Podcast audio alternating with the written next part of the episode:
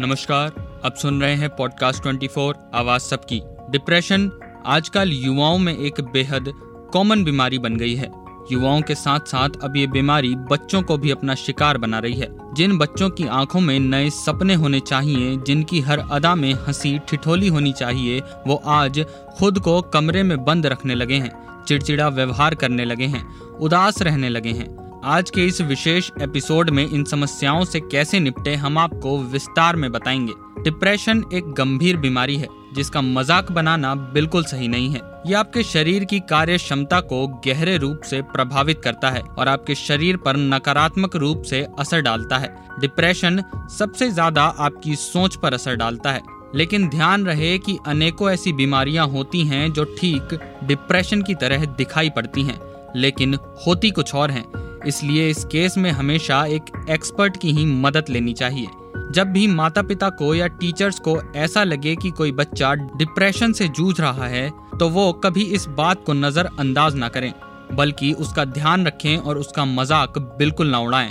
और कभी ऐसा तो बिल्कुल ना कहें कि तुम तो पढ़ाई से बचने के लिए बहाने बना रहे हो। ऐसा कहने से उसके मन और दिमाग पर बुरा प्रभाव पड़ता है। मैंने अपने आम जीवन में भी और अपने काम काजी जीवन में भी लोगों को इसका मज़ाक बनाते हुए देखा है और मुझे ऐसे लोग समाज के दुश्मन प्रतीत होते हैं, क्योंकि वे एक घातक बीमारी को इग्नोर करने के लिए समाज को उकसा रहे होते हैं।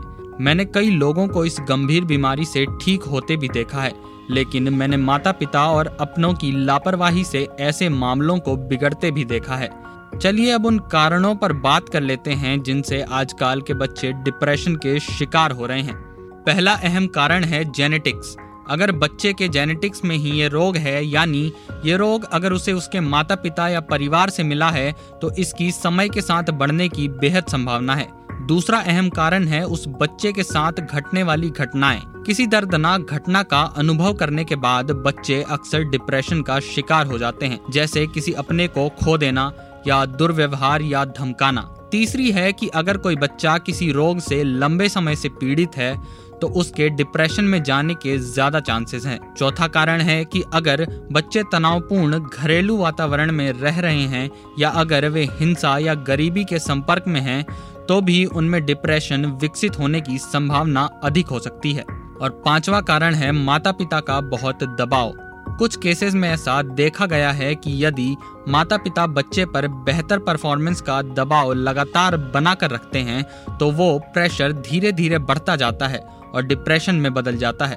अक्सर ये कोचिंग क्लासेस से संबंधित होता है और एग्ज़ाम क्लियर करने का प्रेशर बच्चों पर नकारात्मक असर डाल सकता है।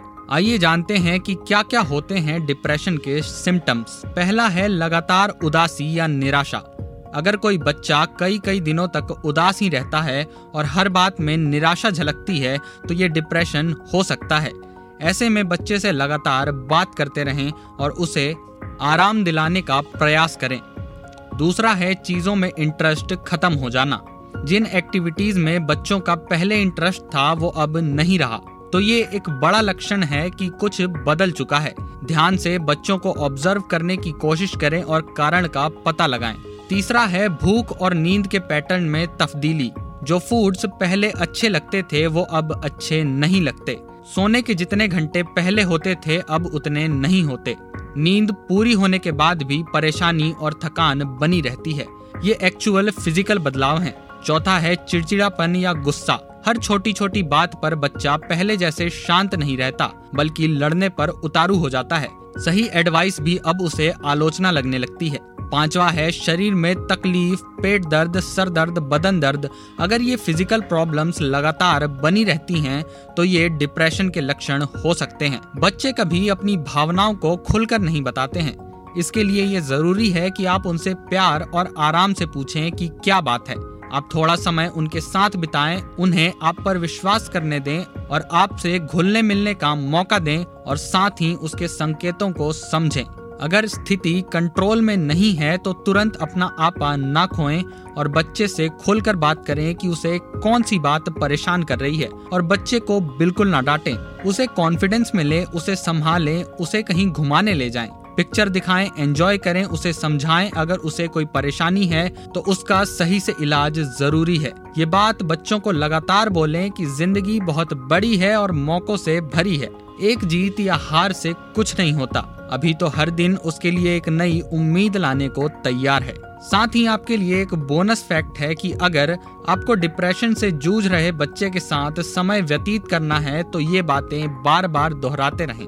हँसते रहो, प्रयास करो हार मत मानो, हमारे पहले भी दुनिया थी और हमारे बाद भी रहेगी। तुम सब कुछ मत करो, बस जितना कर सको उसे बेहतरीन ढंग से करो और बाकी सब भगवान पर छोड़ दो। आपको बता दें कि डिप्रेशन में फंसे बच्चों को आपकी मदद की ज़रूरत होती है। उन्हें अपने पास रखें, बात करें और मेडिकल हेल्प दें।